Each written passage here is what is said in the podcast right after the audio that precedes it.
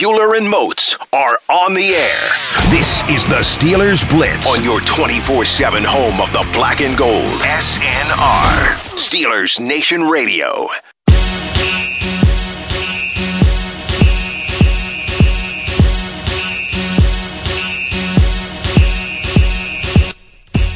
Oh, high noon on a Friday afternoon. That can only mean one thing. Time to go inside the electric factory. It's Uhler Remotes here with you on Steelers Blitz on the day before the day before. And my partner, Arthur Moats, is looking extra dapper this afternoon, folks. Come on, man. I'm casket fresh, baby. You know how it is, man. Had to bring on the, the nice suit and tie just for you. because me? I knew I was going to come in here today and see your beautiful hair on the penultimate to the penultimate. Going on the West Coast. Big time game, so I had to bring out the fly stuff, man. You know how it works. That's how you always roll. There's no doubt about that on Twitter at Wesley Uhler at the Body 52. The body. It's a big opportunity for Arthur Moats today as he uh, jets off to television land after this show to record some interviews. Man, you know I do a little bit of this, a little bit of that. Because I'm not as important as you, I got to do more, you know, I got to do more of the grunt work, more of the groundwork. So, you know, a little interview here, interview there, man. But if you're local, definitely tune in to WPXI Channel 11 on Sunday night before the game. Catch some of my interview work I'm doing, man. Got a nice uh, sit down with Minkah Fitzpatrick coming up, man. So it's going to be a good time. Yeah, and Minkah Fitzpatrick, big opportunity for him Sunday night to kind of show what he can do to a national TV audience because you pointed this out to me before the show. It's the first time he's ever played on Sunday Night Football. Absolutely. You think about it, man. He didn't Him- play a lot of primetime games No. with those Miami Dolphins. You think about last year was his first year in the league with the Dolphins. They had one primetime game. Obviously, they make the trade, you know, going into week three this season. But even with that, he's had one. Well, he had the Monday night game this season, but no Sunday night game. Man, it's gonna be a interesting time for him. I know he's got to be excited, but I don't think the moment's gonna be too big for him. When you think about the fact that he played at Bama, he's used Played to a the lot of big games. He's used to the big lights. He's used to all the attention being on I mean, him. it's no man. JMU, but it's a nice program. Come on, man, go Dukes. I mean, it's better than that second-rate West Virginia, but who's counting? Uh, it's a big opportunity Sunday night for a lot of guys to showcase what they got. Minkah Fitzpatrick certainly amongst them. How about Benny Snell? Mm-hmm. Too. Are we going to see Benny Snell football on a national level? Is that is that what we're getting on Sunday? At least in small doses, we have to, Yeah. right? I mean, you can't leave James Conner on the field for every single play. This is very true. And hey, you know, don't look now, but Uh-oh. Benny Snell still has the longest Steelers run of Oh the year. Oh man, don't you start that running back controversy today? Don't I'm you not do that? starting a running don't back you do that? I'm just saying, Uh huh. I I want to see him In a larger as, role. as long as it's earned, obviously. But I want to see him get a little more spin Sunday night. no, I agree, man. I would definitely like to see Benny Snell in a more expanded role, especially understanding when you watch this Chargers defense on film, they struggle versus the run. And when you think about James Conner, this is his chance to have a get right game. But if you're Benny Snell, you have to be chomping at the bit because number one, you haven't had a lot of playing time. Mm-hmm. So you're extremely excited about that. But number two, the last time you were on the field, you had success. Your last touch was a, was a beautiful run. So if you're Benny, you're looking at yourself like, when I get this opportunity, my first, you know, opportunity to play on a national scale on the offense, not just special teams, I got to make the most of it. So I think we, we can definitely see something impressive from him, hopefully. I think you're right.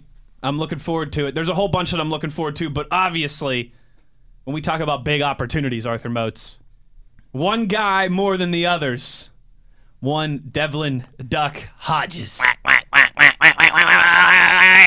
Uh, not only your first opportunity to make a start in the National Football League, something that I'm sure he, I know he's dreamed about. He said it since he was a little kid. Don't we all dream about this moment, baby? but it comes on Sunday Night Football in prime time in the City of Angels. Mm-hmm. Man, what an opportunity for Devlin Hodges. Come on, man. He's playing in Steeler West, you know? He's going to get to have a home game on the West Coast Sunday night. Beautiful 5 o'clock game for those out there on the West Coast. I mean, it gets no bigger than that, man. This is, like you said, what you dream of as a kid. This is your moment, and he's going to get the chance, man. Uh, a clear cut opportunity. Don't have to look over his shoulders. Just go mm-hmm. out there and play your game. And that's the beauty of it. I mean, it sucks that Mason had to have an injury for this to happen. Sure. But any player would tell you to get the opportunity to start and not have to worry about looking over your shoulders, not having to worry about, oh man, if I make a mistake, am I on a short leash? He's going to get the chance to go out there and just let it fly. Here's the keys of the offense. Absolutely. So that's a beautiful thing for him, man. I'm excited for him because me being an FCS guy myself, it's rare that you get these opportunities, and it's rare that it happens so early in your career. Right. So for me, I'm looking at him like, man, make the most of this opportunity. Don't look back on this two, three weeks from now saying, I wish I did or I should have did that better. You prepared last week like you were the starter, even though you didn't get any practice reps. So now that this week that you've gotten those practice reps, show the people what you truly can do. Show all those teams that passed up on you on the draft, including the Steelers, that they made a mistake. And ultimately go out there and light it up, man. And show everybody that they made a mistake not even signing you as an undrafted free agent, right? Absolutely. I mean, Devlin Hodges is a guy who had to come here to rookie minicamp just to get an invite to training camp. But wait, I'll take it a step further. Even after they made final cuts, um, once preseason was over, he still was available. It wasn't as if he was stashed on the roster and oh, this is the guy that we're just gonna keep here as our fourth quarterback. No.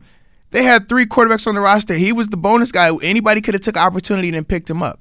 So the fact that he wasn't picked up, the fact that he was available, man, you put that as a chip on your shoulder. You go out there and you show every team what they missed out on and what they could have had. Right, because as you mentioned, we know he flashed in training camp. He was one of the talking points in training camp, but that wasn't even enough to get him a look from one of the other 31 Right. NFL franchises. He, as he said uh, so eloquently, I think it was yesterday, the day before, in one of his interviews. They asked him what he was doing, you know, after he got cut by the Steelers, and he said, "Well, honestly, I was kind of just on a bender, like on vacation, because nobody else was calling me. So I just- else, just duck calling, Nobody kicking else it. was asking me to work out anything like that. So you know, I just didn't really know what to do with myself. It, it's crazy, you know, in this business how fast things can change. Absolutely. How fast you can go from from sitting at home in Alabama to now in prime time Sunday night football. Yeah, absolutely. And I tell people all the time, don't think just because you're not on a roster or because you're not the starter that you're not good enough. Scouts get it wrong. I told my scouts in Buffalo plenty of times, y'all got this wrong. I should have been here. You should have picked me earlier. Even when I came here to Pittsburgh, I'm like, man, y'all still got it wrong. The fact that I'm not out here more, this is wrong. Like, y'all are tripping, but I'm going to show you. Anytime I get the opportunity, I'm going to show you. And that's the same type of chip that I see with Duck. You can see in how he handles himself when he gets in the game, how he conducts himself in interviews. He has that edginess about him, and that's what mm-hmm. you love. And I just always account that to being the you know, a FCS guy because you feel like you have to prove it, and you want to always show that you're better than the big school guys, the big name guys, the the higher draft picks, the guys who get all the pomp and circumstances, even though you might have had the better numbers. So for me, man, I- I'm a big fan of what Duck is going to be able to do, and I'm just hoping that he showcases it. I don't want him to go out here and give people a reason to say, "Ah, see, we were right. Ah, that's why you were sitting at home." Don't give him that opportunity. Go out there and ball out. A big one. Sunday night in the City of Angels for a lot of guys. Los but- Angeles. But, certainly Devlin Hodges. And I think, too, Motzi, it, it's important how the Steelers start, right? Mm-hmm. I, I got some numbers for you here. Give me All uh, that's my number guy right there. Boy, I love you. That's what I'm talking about. First quarter so far this season, Mm-hmm. the Steelers have averaged a minuscule, Mm. a puny 2.6 points in the first quarter. I don't so even know you averaged 2.6 points. That's crazy. I- It's it's the 27th in the NFL. The only teams that are worse than them, uh, the Dolphins, Mm-hmm. the Jets. Yeah, you kind of you picking up on my drift there. Absolutely. Even though the Chargers are a slow start team as well, though. They are. They are. Just not that slow. The Steelers have only scored 13 points in the first quarter all season. They're gonna need a, a better start than than 2.6 points in the first quarter. Yeah, I, I agree 100%. Anytime you're on the road, you want, I mean, and it's different this week just because you know the crowd is going to be pro Steelers. Typically, you want to start fast on the road because you want to get the crowd out of it. But in this case, you start fast on the road, you're going to get that crowd into it that much more, which would be a great thing for Pittsburgh, and especially with the young quarterback. So, starting fast is going to be pivotal. And then, like we said with the Chargers, they have been starting slow also this season. They haven't been lighting it up. They've been struggling in the red zone as well. So if you jump on this team early, they're fragile. They understand that hey, we haven't got off to the best starts. We're sitting at what two and what two, and three, right now. Yeah, and they So- only lost four games all of right. last year. So they're definitely starting to ask themselves some questions, and that's the beauty of this game. And that's the beauty of the Steelers team. I mean, as a whole, you've seen this team consistently show how good they can be. But then they've also showed the errors that are associated with not having the top tier talent and why the margin of error is so small once you lose some of these people that you lose Sure. but the talent is still there. This team can still be as good as they want to be, but they got to do it fast. They got to do it now, and this is a great opportunity, man. The Chargers are definitely concerned. And I think too, and this is something we'll talk about, and, and we got our we've got our inaugural singing. Oh yeah, of, of the Electric Factory version of here Uh-oh. we here we go. it, it better be good, Wes. That's Coming all I'm saying, about man. Twenty minutes. It's it's. I think I think you'll All like right. it. All right, we'll Okay. see. Uh, and I kind of I talk about this in this song, but there's a, a real opportunity for, for the Steelers and Steelers Nation to take this game over to make this a home game across across the coast. Absolutely. And if you come out and you get a lead and you get that crowd jacked up and you Hey. get the terrible towels waving and you let the defense pin their ears back and play with a Mm-hmm. lead, man, I think that's a that's a recipe for success. Absolutely. And I will say, I've been a part of a, a Steelers team that went out there to that West Coast in San Diego. Granted, they're in LA now, but when they were supposed to be home in San Diego, and we turned that stadium into a black and gold fest, terrible towel waving, here we go singing, and it was just a beautiful night. 3.6 yards per drive on average on the Steelers' first drive of the game. Not good enough. 7.6 mm-hmm. average plays run on their first possession of the game. And, and this is something that we've talked about has been a theme with this team, Motzi. The Steelers, on their opening possession of the game, are only averaging a little over two minutes of time of possession. Mm-hmm. Uh, we talked a lot yesterday about how this was a get right game mm-hmm. in a lot of regards. I I think for the Steelers and for that offense to come out and hey, I'm not saying you got to roll down the field and take seven minutes off the clock and put seven points on At least board, two first downs. but a couple first downs. Get yourself on the on the. Not on the San Diego side. Get yourself on the Los Angeles side the Los Angeles. of the field and take a little time off the clock, like you said, a couple first downs, run run some plays, see what you're going to see from their defense, and obviously keep your defense off the field in the process. Absolutely. I agree 100% with that. It's it's I think it's it's an important one for this. A, a lot of things play into this. We talked about some of the struggles that they've had early. You mentioned how the Chargers are another team too. Uh, they fell behind what 14 nothing to the Broncos like that last week. I mean, they blinked and they were down 14 nothing. You combine all that with again, this is a Chargers team too that's reeling. They're not having the success that they envisioned coming into the season. It's a soccer stadium that quite often gets taken over by the opposing fan base. You saw it last week. That stadium was 70% orange Absolutely. with Broncos fans there. I think it'd be the same with terrible towels this week. I, I, I really think this week more so. Every week we know it's important to start fast, to start well. But this week more so than ever, when, when you add in the, the rookie quarterback making his first start, you're going up against a Hall of Fame caliber guy in Philip Rivers. I I think those first 15 minutes, you know, the, the first two drives for the offense, the first two drives for the defense, mm-hmm. a man, a good start would go a long way in the Steelers being in position to win this game. Absolutely. I agree 100%. You have to start fast on both sides of the ball. And I think we will see that from both sides. I think that they are ready for this opportunity. I think that they're chomping at the bit, especially when you think about the bad taste in their mouth from last week. You don't get over that. That Yeah. hurts. And the only way you do move on from it is by getting a win that following week. So I'm excited to see them respond. I'm excited to see them come out there in prime time and do their thing. How's that work when you have two teams that have a bad taste in their mouth from last? Can that lead to maybe some more fireworks, some more emotion early on? Because we know the Steelers mm-hmm. losing at home in overtime to your arch rival, that's always going to leave a bad taste in your mouth. And then the Chargers They did the same thing. Got got beat by the Broncos at home, a team they thought they were better than, a, a division foe as well, losing at home to a division foe.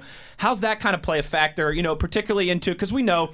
The emotions are usually more charged up in the beginning and the No end. pun of- in intended. the beginning. hey, there you go. All right. More charged up in the beginning and in the end of the game. How's that work when you have two teams that are desperate to kind of, uh, you know, as Tunch always says, the pistachio theory, right? The only the only way to get the taste of a bad pistachio out of your mouth is it- Mm-hmm. to eat a good pistachio. Man, well, yeah, like I said, both of them are going to be fired up because both of their seasons are at stake. Both of them know that this is essentially a must-win game for both parties, and both teams had high expectations. Like, let's be real about it. Yeah. When we talked about who were going to be playoff teams, we had the Chargers up there, we had the Steelers up there, and they were the same teams that were in the fight for it last year as well. So when we talking about both teams coming out ready to start fast, both teams, I mean, those Chargers are having the same conversations in their locker room that the Steelers are having today. Hey, we got to start fast. They're reeling. We got to get them. They, this is a team that we might get. Rookie quarterback Absolutely. his first start. You get they, they face some adversity early. They might pack it up.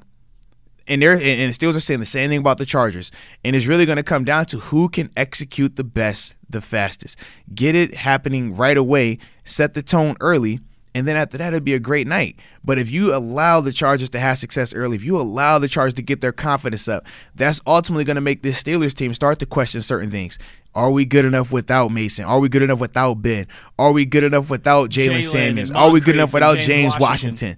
And, and the list goes on and on and on. So it's important to, hey, silence that noise, shut it out, do what you need to do early, and then after that, man, take care of business the rest of the night. It'll be a great day for all of us. On Twitter at Wesley Uhler at the body 52. The body. When we come back here, these Chargers are beatable. Mm-hmm and we will tell you why, and also the inaugural singing. Mm-hmm. We kind of got into it last week a little bit, but this week with prep, I'm not freestyling it. It's not, you know, eight mile B Rabbit style oh, freestyle. I, I, like B Rabbit West though. You had your little hoodie on, your little you WU scarf. Shave my hair, and absolutely, dye my, man. Dye my head blonde here. Spaghetti, spaghetti we will unveil our Chargers edition of the Here We Go song for you when we return. Again, if you want to chime in on Twitter at Wesley Uhler at the Body 52. The Body. You are inside the Electric Factory on a Friday listening to Steelers Blitz on SNR. This is the Steelers Blitz with Wesley Uhler and Arthur Moats on your 24 7 home of the black and gold, SNR.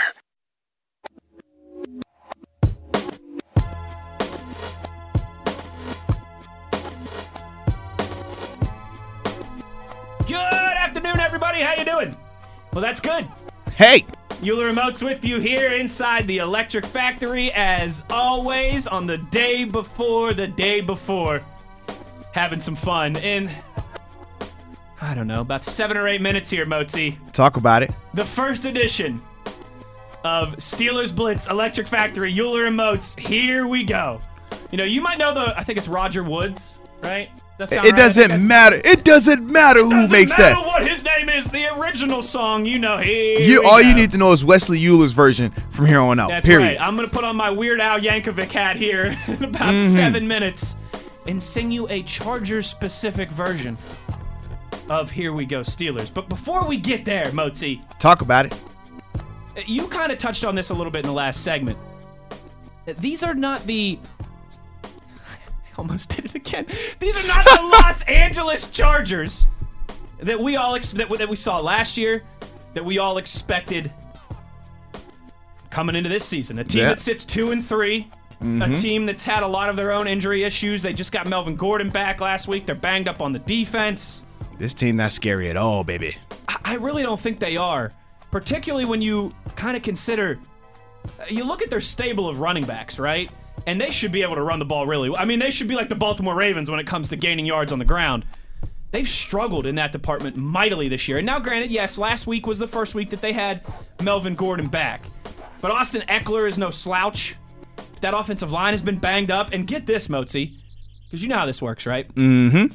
I've done my research. All the research. I've got opinions. I've got notes on everything. Most opinionated guy, no, and you don't. Nobody have more notes night. than you, man. Nobody. Philip Rivers, as it sits right now, through five weeks of the season, which I think you can agree is a fair sample size. It's not like I'm yeah. saying this after one or two weeks. True. He is on pace. Oh. To throw the second most passes he's ever thrown in his NFL career at age Sheesh. 38. Uh, this is these are not the Chargers of the past. These are not the Chargers of last year. These are not the Chargers that we thought they were going to be coming into this season. Correct. This is a beatable team, Mozi. Very much. Beatable team, and I think too. This, you know, I, I uh, well, next segment I want to get into a little bit of what they're saying, right? The view from the other side, what Chargers media, what Chargers brass, what Chargers players are saying ahead of this Week six contest, but. It's a team that is not comfortable with their position. Steelers win this game, and they've got the same record as the Chargers. Absolutely. And just think about this: they'll have the same record, but the Steelers will be feeling a lot better after this win, going into the bye, then coming out of the bye with Miami. I mean, you really have a chance to stack some victories if you're the Pittsburgh Steelers, and that's how you have to look at this opportunity. But you cannot allow it to slip away. You cannot allow this one to be one of those where you're looking and saying, "I wish I would have." Oh, we should have had oh, him. Oh man, oh, if only this one play would have gone. oh man, we turned it over. Oh, if oh, man, we should have got to stop there. Russell Wilson on third and sixteen. Right. Oh, if only we could have held onto the ball in San Francisco and in Heinz Field. Absolutely. No more of that this week. None. Can't happen.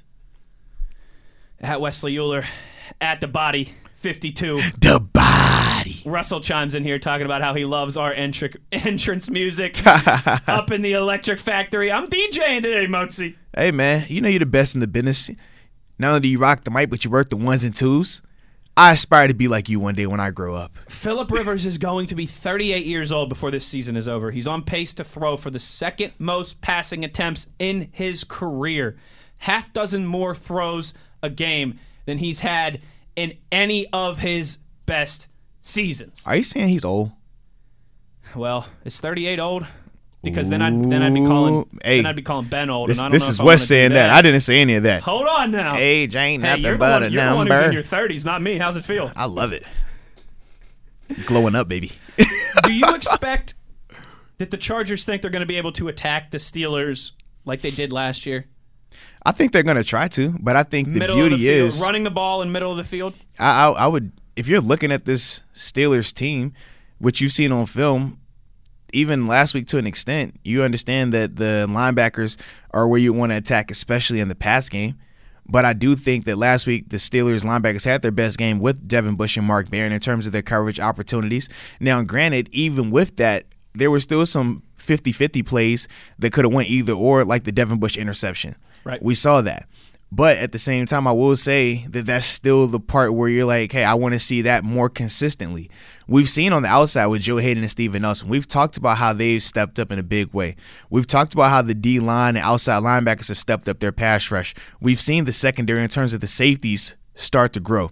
The addition of Minkah Fitzpatrick has been huge. But the linebacker play we need to see more consistently. And granted, they were without Vince Williams, who's ultimately the leader in that group. He gets those guys going mentally. He sets the tone from a physical standpoint. And a p- particularly huge in the run game against a lot of these teams. And- and that showed up in a big way so versus the. Ravens. Yep.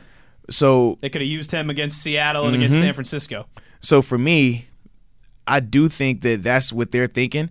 But the way that the Steelers I can envision combating that is with a Minkah Fitzpatrick in terms of when you get Keenan lined up in the slot or at that number two, uh, that number three receiver spot, and that's kind of how they took advantage of the Steelers last year, getting those. Uh, those matchups that they really wanted in terms of a receiver on a uh, on a linebacker, but I just think going forward, man, this these Steelers linebackers, they just have to keep stacking good performance on top of good performance on top of good performance. If they can, can if they can continue to do that, this defense is going to take off and get even better, which is scary because these past 2 weeks they've been playing an extremely high level. They Yeah. started out bad. I mean, let's be real. They started out couldn't get the stops when they needed to get the stops. They're staying on the field too long, all these other things, but now you see them coming into their own. You see them starting to gel a lot more, and I think that's why we're seeing them be an, a, a more productive unit and a unit that can ultimately carry this team. You know what encourages me about the Steelers defense, and we've talked a lot about what encourages us about the Steelers defense, but particularly with this matchup against the Chargers. The Steelers have seen a lot of teams this year, right? In particularly in Seattle and San Francisco, and last week against the Ravens, that they want to run the ball. Mm-hmm. That's where that that's their bread and butter. That's their identity on offense. They've got offensive lines that are built to run the ball, as opposed to maybe protect the passer.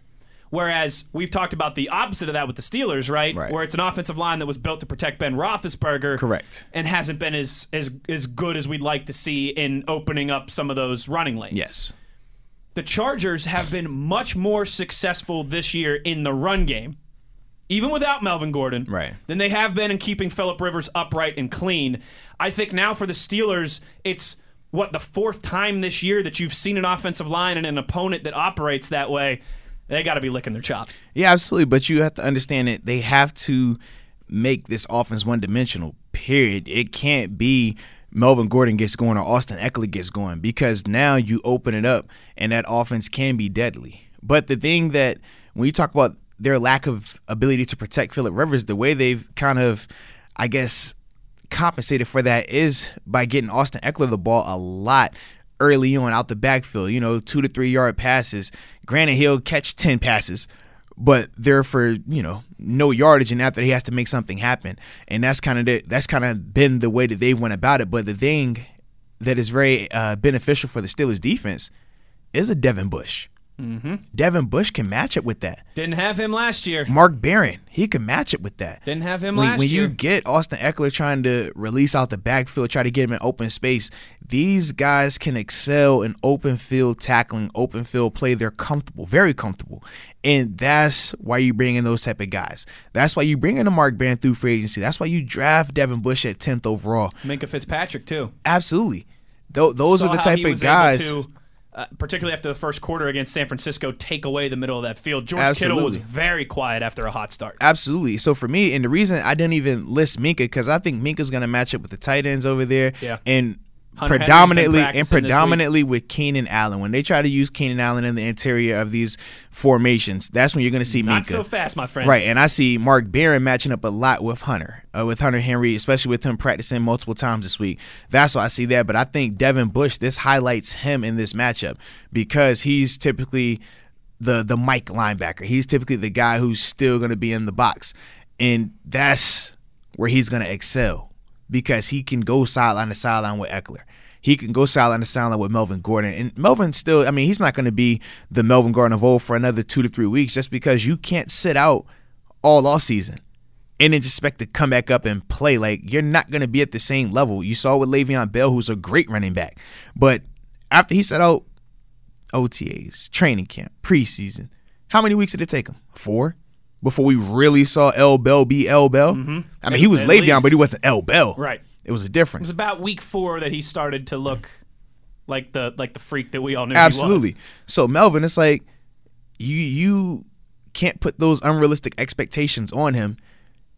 And I don't care if you change the number, still you're the same guy right now, man. You, you're a guy who set out, and now you're trying to come back and get into the groove. But the thing is, these guys have been training all offseason. These guys have been playing football during OTAs, training camp, the first couple weeks of the season, so they're ready to go. So that's why I still don't even envision Melvin being able to have one of those type of games this week because just physically, his body isn't acclimated yet. You think the Steelers are preparing for more Ekeler than obviously they're preparing for both, but but more so Ekeler getting the lion's share of carries? Absolutely. I mean, Melvin's going to get his touches without a doubt because that's the guy they're paying. That's the guy they want to get right. But Ekeler is the more effective back. So Ekeler is going to get, if it's not a 50 50 split, Ekeler will still, I feel, I think, will have 60-40. A, a great amount of touches. 70-30. Absolutely, especially whether it's the traditional handoffs, which they do with Ekeler, or when they're getting him out the back with the scat release and they're throwing it to him right away. Those are the ways that they use Ekeler.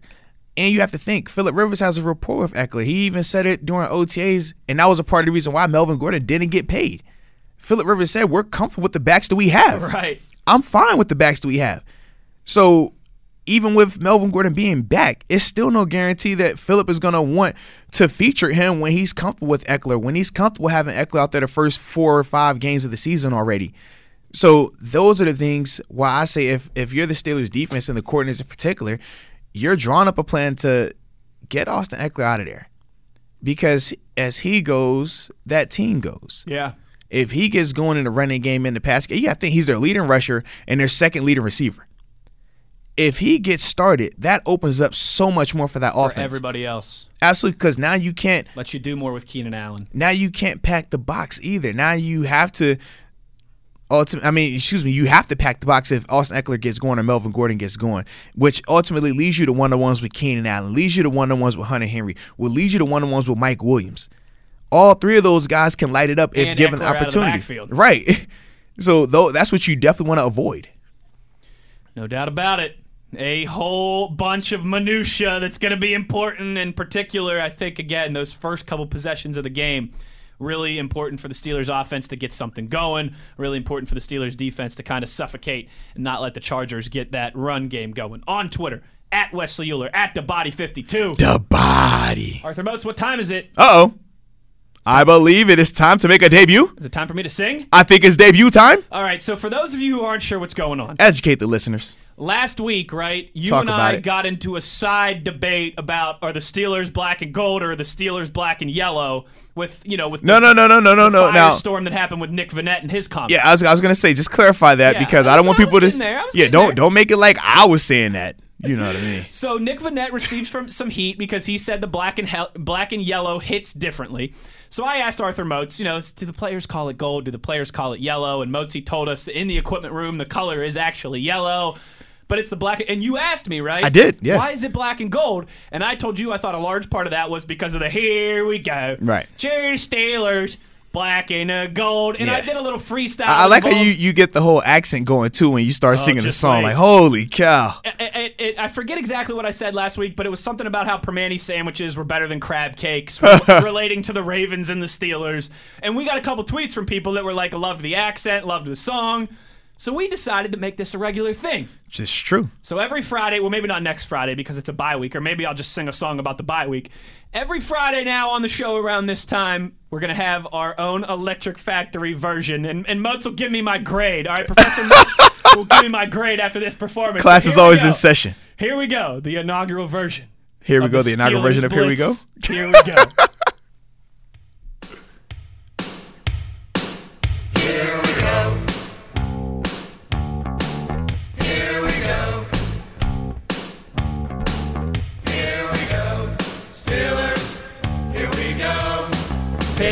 Pittsburgh's gone to the Super Bowl. Here we go. Cheer the Steelers, back in the goal. Here we go. This town of Pittsburgh's heart and soul. Here we go. The Steeler Nation has the best fans. We are from Pittsburgh, the six-time Super Bowl champ. Here we go. Mm. You ready, Mosey? I'm ready, man. Get me Here it going, baby. Get me going. Here we go. Steelers. Here we go. Pittsburgh's gone to the Super Bowl. Here we go. Steeler Nation needs a big win.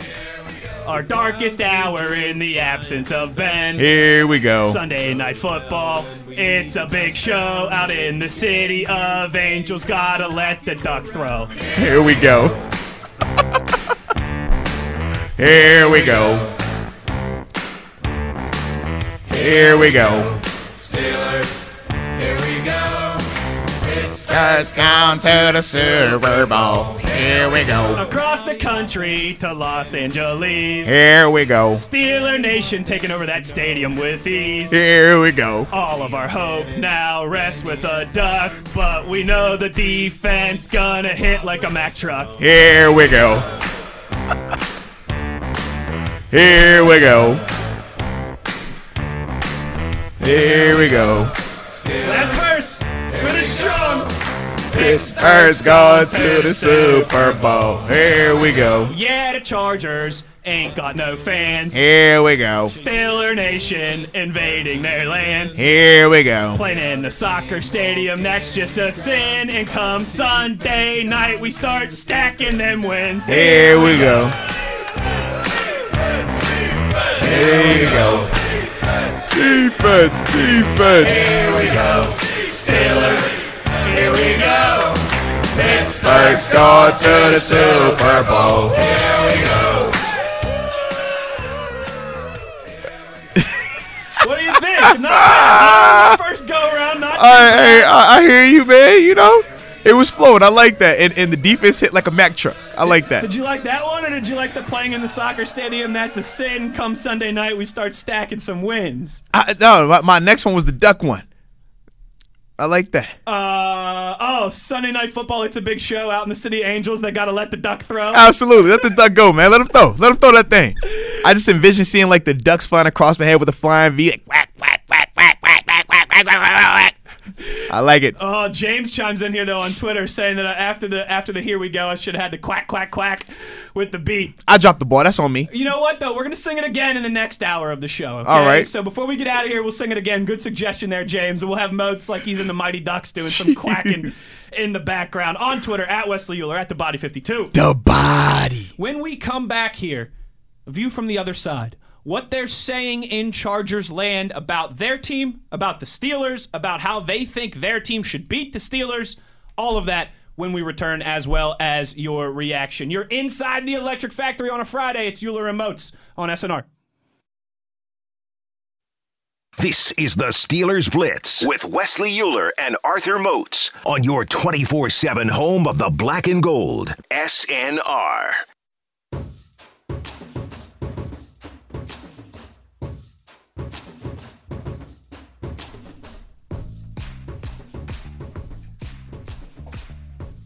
What are they saying on the other side, right? This is Steelers Nation Radio.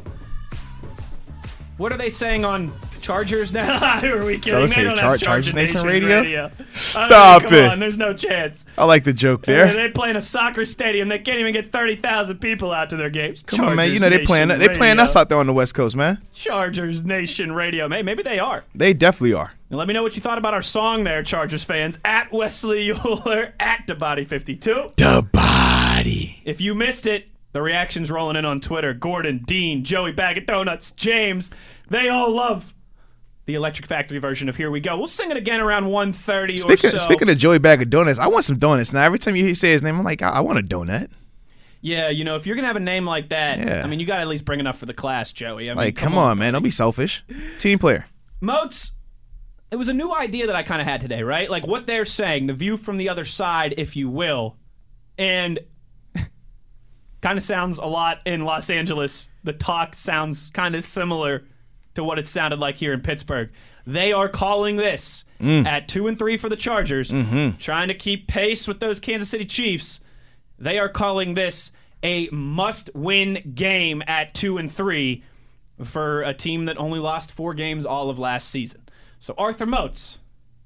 Now, This is probably the most cliched sports talk radio question that I've ever asked you. Go ahead and say it, man. Keep it consistent now. Who is it a must win for more, the Pittsburgh Steelers or the Los Angeles Chargers? Well, obviously, it's a must win for the Pittsburgh Steelers. You know, the standard is the standard. And being that that's the case, it's important that the guys go out there and play above the line ball. They have to be varsity. Can't be JV. We don't need any JV stuff going on out mm-hmm. there. And the Chargers, come on, man. They're not having these same type of problems. The problems that we're having doesn't happen on a global basis. happens only here in Pittsburgh. So, without a doubt, absolutely, it's important that the Steelers get this win. It's a must win for the Steelers. The Chargers, no one cares about them. Go back to San Diego. Boom. I mean, you should go back to San Diego where there are some people who actually care You're about right. you. But see, that's the problem. I'm painting with a broad brush, and I don't need to do that, okay? We can't paint with broad brushes. You know that. We're not coaching here. We're just doing radio. So Exactly. I just got red Just paint, so I'm painting my bar in red. That's Oh, what I'm doing right was now. Yellow now. You know? Just don't cut your eyelids off, all right? Well, I don't have any eyelids. I tell you that. They've been gone, okay? But honestly, man, it has to be a must win for the Steelers. Just you think about what they're sitting where they're sitting at one and four. They've dropped one game in the division. And this division is very weak in terms of overall wins that's gonna get you in the playoffs for this to win this division, eight and eight, nine and seven. So with that being said, the Steelers they can't allow themselves to drop to one and five because it's going to get to the point where the hole they're going to dig themselves in is going to be insurmountable, and that's what you don't want, especially with the team that's already fragile due to the amount of key players that have been lost. Now, when you look at this Chargers team, they can say they're in a must-win situation, but they don't have a reason why they can justify being at two and four right now, or excuse me, two and three. They don't have a reason. They have all their players outside of Derwin James, okay, Melvin Gordon, but you still have your franchise quarterback who went on record saying that he did not need Melvin Gordon. right. It wasn't like we said, hey, we don't need Big Ben. We never said that. It's not like we said we don't need Mason. But when you look at the talent that the Chargers have, for them, man, they they can't say they're in a mushroom. You put yourself in that hole. The Steelers, they had have they've had had, or excuse me, they've had numerous issues, a ton of adversity they've had to face, but they're finding ways to stay interesting. They're finding ways to stay around, and ultimately, man, for them, they understand that they still have a chance to make this a season that's not lost. They have the chance to make this a season that's still meaningful. They have a chance to still make this a year where Coach Tomlin continues to never have a losing season as a head coach. All of that's in front of him still. And it's very attainable. We talked about that yesterday in terms of the remaining games on their schedule. But at some point, you have to start stacking them. At some point, you have to put your feet in the ground and say no more. At some point, you Got to win some of those one score you games. have to win them. And this is one of those games for them. They have to win it. So for me, is it's definitely a bigger must-win situation for the Steelers than it is for the Chargers. I think particularly when you consider if you can go out to Los Angeles, you can come back across country, you know, get home at what 5 a.m. Monday morning, whenever they get home, Mm-hmm. with a win, with a week off, and then you're staring at the Miami Dolphins having to come to Pittsburgh the following week. Mm. Ducks are better than Dolphins too. Hey, all, all of a sudden, You could be three and four realistically. Hey, in- happens in a, fast. in a couple weeks. It could happen real fast. And at three and four, you'd be right in the thick of the thing. You talk about schedule. Uh, we both anticipate the Browns have have to go to Seattle this week, Mm-hmm. and then they got the Patriots the following week. They could be a two and five team. Easily.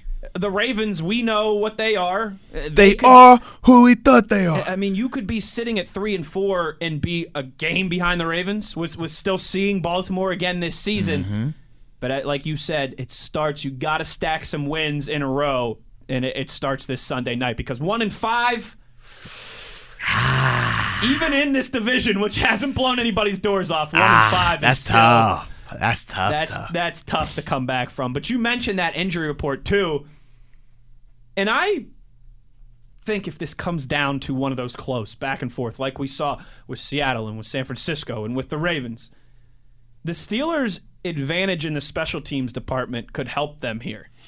The, the Chargers have man, they, they've had injuries at the kicker department all year. They've struggled to make field goals all year. but they have an X factor and a return man in They Desmond do King. I have an X factor and a return man. I'm that's all. Hey, I understand. I like optimism. So what would you what would you rather have the X factor in the return game, but some questions at the kicking and punting position, or solidified at the kicking and punting position, but no real X factor in the return game? I love a guy who can get points on the board, man. That that's game changing, field flipping. That's that's pretty huge, man. That's all I'm gonna say. I mean, we we just think about how it happened last year with Desmond King. At the junction of the game, he runs that kickback. Just think about that. Or let's take it even last week when you saw they were trailing it. Um, they were trailing at home versus the Broncos. He runs a kickback. That's X factor material. How many times we saw with Kansas City with Tyreek Hill when he runs back a kick, and you know what the st- the statistics show: you run back a kick, your chance of winning go up drastically. You block a kick, your chance of winning go up drastically. You make a field goal, it really doesn't shift it that much, or you miss field goal it doesn't shift it that much. But those are the X factor break your back type plays. So for me, I'm not ready to just say that the Steelers have an advantage in the special teams element just because they've been making field goals and punting. I need to make sure that they don't allow Desmond King to get going. That's scary. Like he did last year. yeah, like And we, granted, all pro. there was a clear block in the back last year on that punt return, but you know what, Mozi? There If it's 10 not other guys on the right, if it's not called, if it's not called, it didn't happen. And I can assure you, if we look at every Steelers punt return that's happened for a touchdown when AB was out there, or- or I'm Santonio Holmes. Absolutely, I'm sure we can find a clear block in the back, man. That's just the nature of the game. But yeah, I'm not ready to just say that we got the advantage in that department. Last thing I got for you, what they're saying from the other side is that the the uh, the Chargers need to go about like they did last year in establishing the run and attacking the middle of the field because uh, they say Mozi, you know. Uh-oh. Okay, they've improved at the middle linebacker position. It's it's not Jon Bostic out there and L.J. Fort this year. Hey man, still taking shots at my dog LJ, man. but what they're also telling what what I've also read right is okay, so they've improved in that regard talent wise, but Devin Bush is still a rookie. Mm-hmm. Mark Barron's been banged up. You can still attack the middle of that field.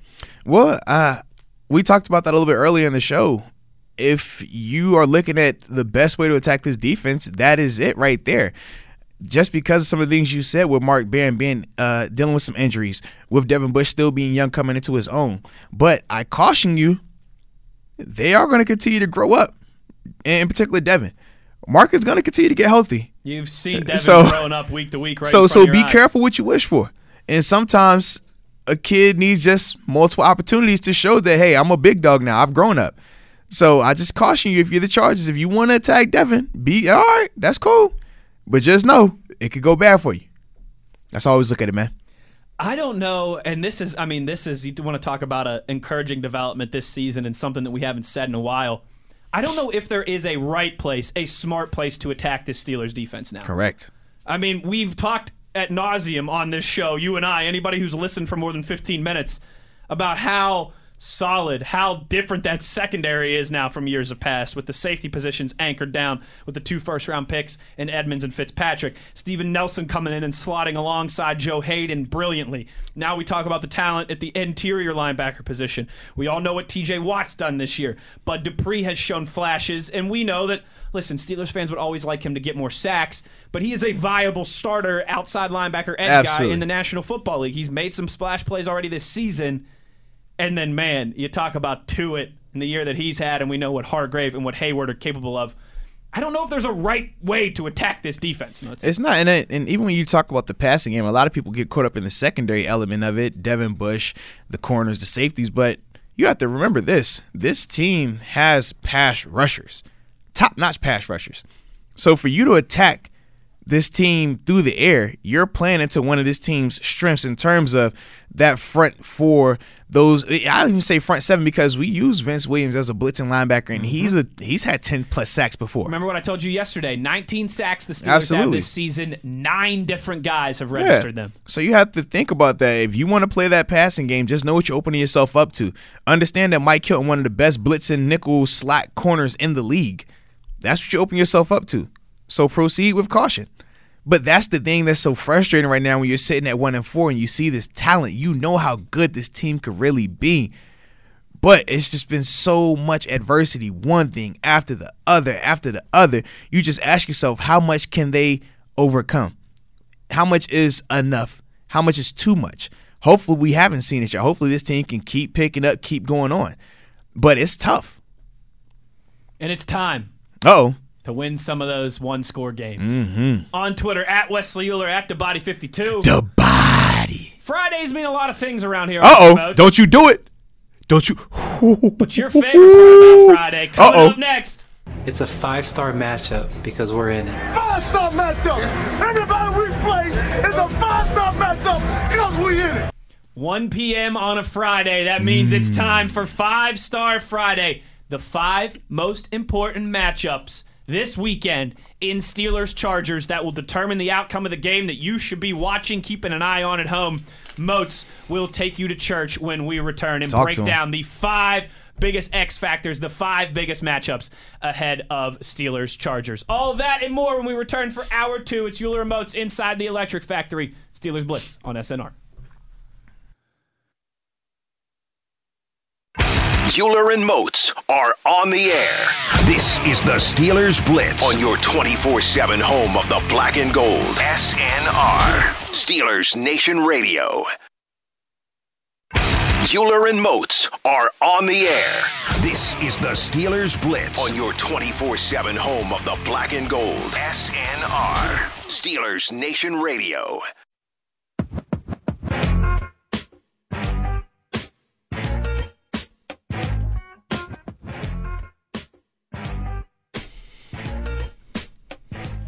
Oh, it's a Friday inside the Electric Factory, having some fun, singing some songs. Hey.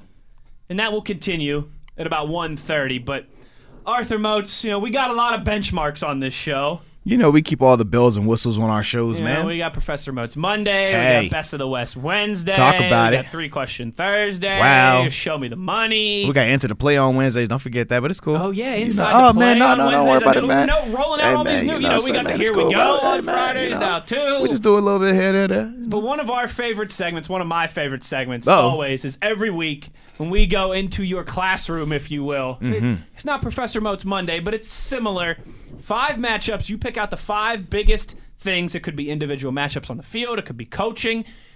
The five biggest things, the five biggest factors that are going to determine the outcome of Steelers Chargers Mm-hmm. on Sunday night. So without further ado, it's time for Five Star Friday.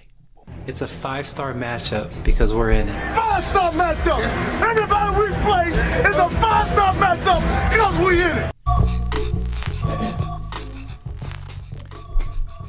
Five Star Friday, matchup number one. All right, so we have to start with the new addition, the guy who came over from trades from Miami Dolphins, Mr. Minkah Fitzpatrick, versus Keenan Allen, the guy who had his way with this Steelers defense, and particularly the linebackers last season. Now Minkah matches up great with Keenan. in terms of his athletic ability, his size, his ability to cover.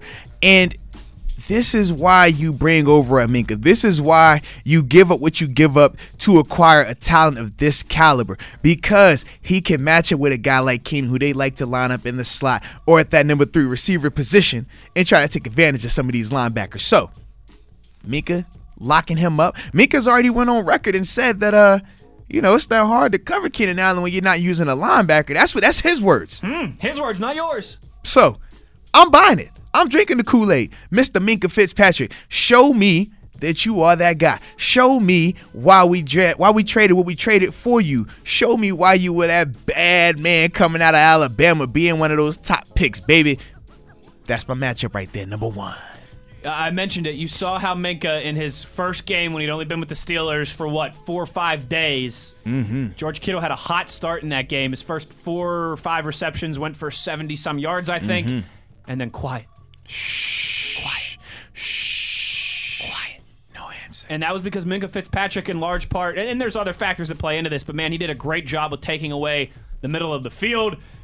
And that would certainly be a welcome development this Sunday as well against mm-hmm. Keenan Allen and company. Five star matchup number one, Minkah Fitzpatrick versus Keenan Allen.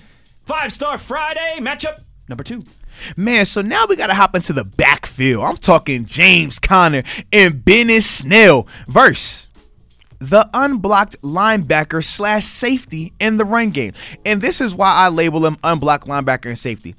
When you watch the film, the Denver Broncos, in particular Phillip Lindsay, had a ton of success making the unblocked linebacker or unblocked safety miss. He would start with a belly action to one way, and then when he bellied on back and brought that ball to the opposite side of the field, bellies. He was getting that one-on-one matchup and making those guys miss, turning a three-yard gain into a ten-yard gain, turning a ten-yard gain into a thirty-yard gain. But you cannot do that if you don't make the unblocked defender miss. Now, when you watch this Chargers defense, sometimes they sell out. Sometimes they will put eight, nine, eh, well, excuse me, eight guys in that box to just stop that run. So once you make that one guy miss, it's green grass, it's smooth sailing. Now, we haven't been seeing a ton of our running backs making guys miss, but this is the week it has to happen.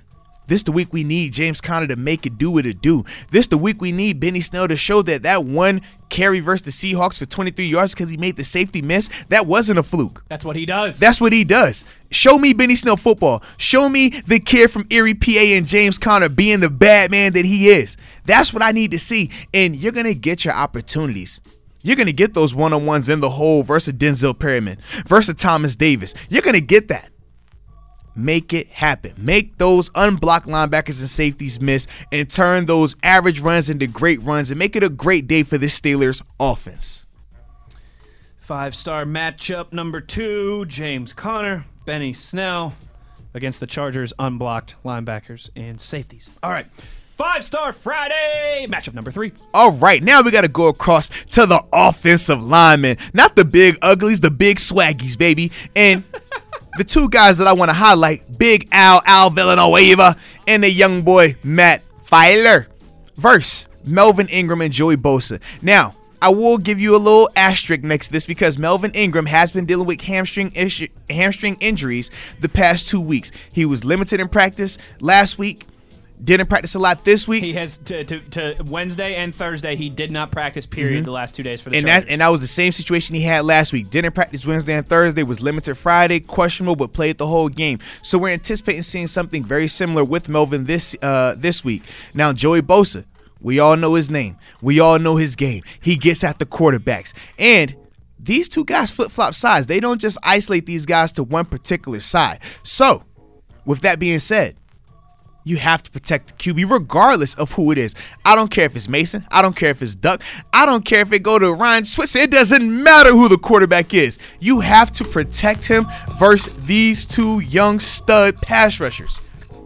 They're emerging in the league for a reason. But hey, this your opportunity to put the league on notice. When you get prime time opportunities, this is the chance if you're Matt Feiler to say, hey, I balled out in prime time. This is how you get paid. This is how you show other coaches if they're not gonna pay you in Pittsburgh, you get that money somewhere else. And the vice versa to that is how you get Pittsburgh to pay you. Ball out on prime time, baby. Ow. You struggled a little bit the last time you went versus Bosa brother. Why not go beat up on, on Big Brother? Little brother got you live. Okay, cool. Get your redemption on Big Brother. Great opportunity. So that's my next matchup, baby. Big Allen Matt versus Young Ingram and Joey Bosa. So through three of these five matchups, a whole, a little bit of everything. You got Minkah versus Keenan Allen, some uh, DB on wide receiver mm-hmm, action. Mm-hmm, You've got Conner and Snell against the unblocked linebacker and safety. Talk little, about it. Little backfield on second level mm-hmm, action. And then the third one in the trenches. Oh yeah. Big Al, Big Matt against those stud bookends that, the, that the Chargers do have in Ingram and Bosa. Talk about it. I like it. I like it. Five Star Friday. Matchup number four. All right, so for my fourth five star matchup, you know I can't have a five star matchup without highlighting a linebacker somewhere, some way, and somehow. Well, I just happened to go to my 5 5 brother, young Devin Bush, and talk about this matchup that he's to have versus Austin Ekeler. Hmm. Austin Ekeler has been very dynamic and productive for this Chargers offense, both in the running game and the pass game. We talked about how he's their leading rusher. We talked about how he's their second leading receiver. They find ways to get him the ball. He is Philip Rivers, Webby. That's what he is. He's their Webby. He's his Webby. Whoa, hold on. We're only allowed to have Wubbies here in Pittsburgh. I'm just saying that's what Austin Ekeler is. But you know what Devin Bush is?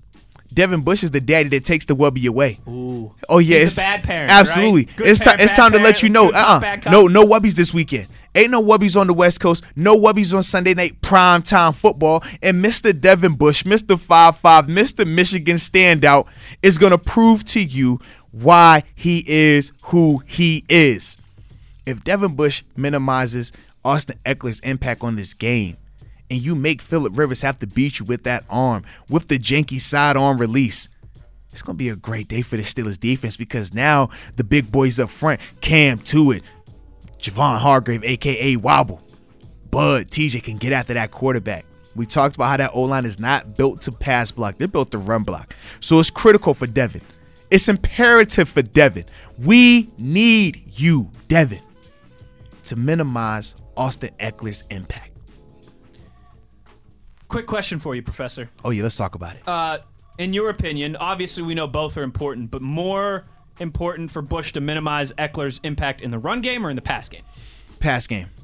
Absolutely the pass game because if you watched the film last week, the Chargers they kind of gave up on the traditional handing the ball off, and what they went to were the quick scat passes to Austin Ekeler out of the backfield. They went to the quick scat passes to Melvin Gordon, and scat meaning this: when the ball is snapped, those running backs are just sprinting to the flat right now, and let's see, Philip Rivers is throwing it to him within a second or two of getting the ball in his hands. So it's essentially a glorified toss.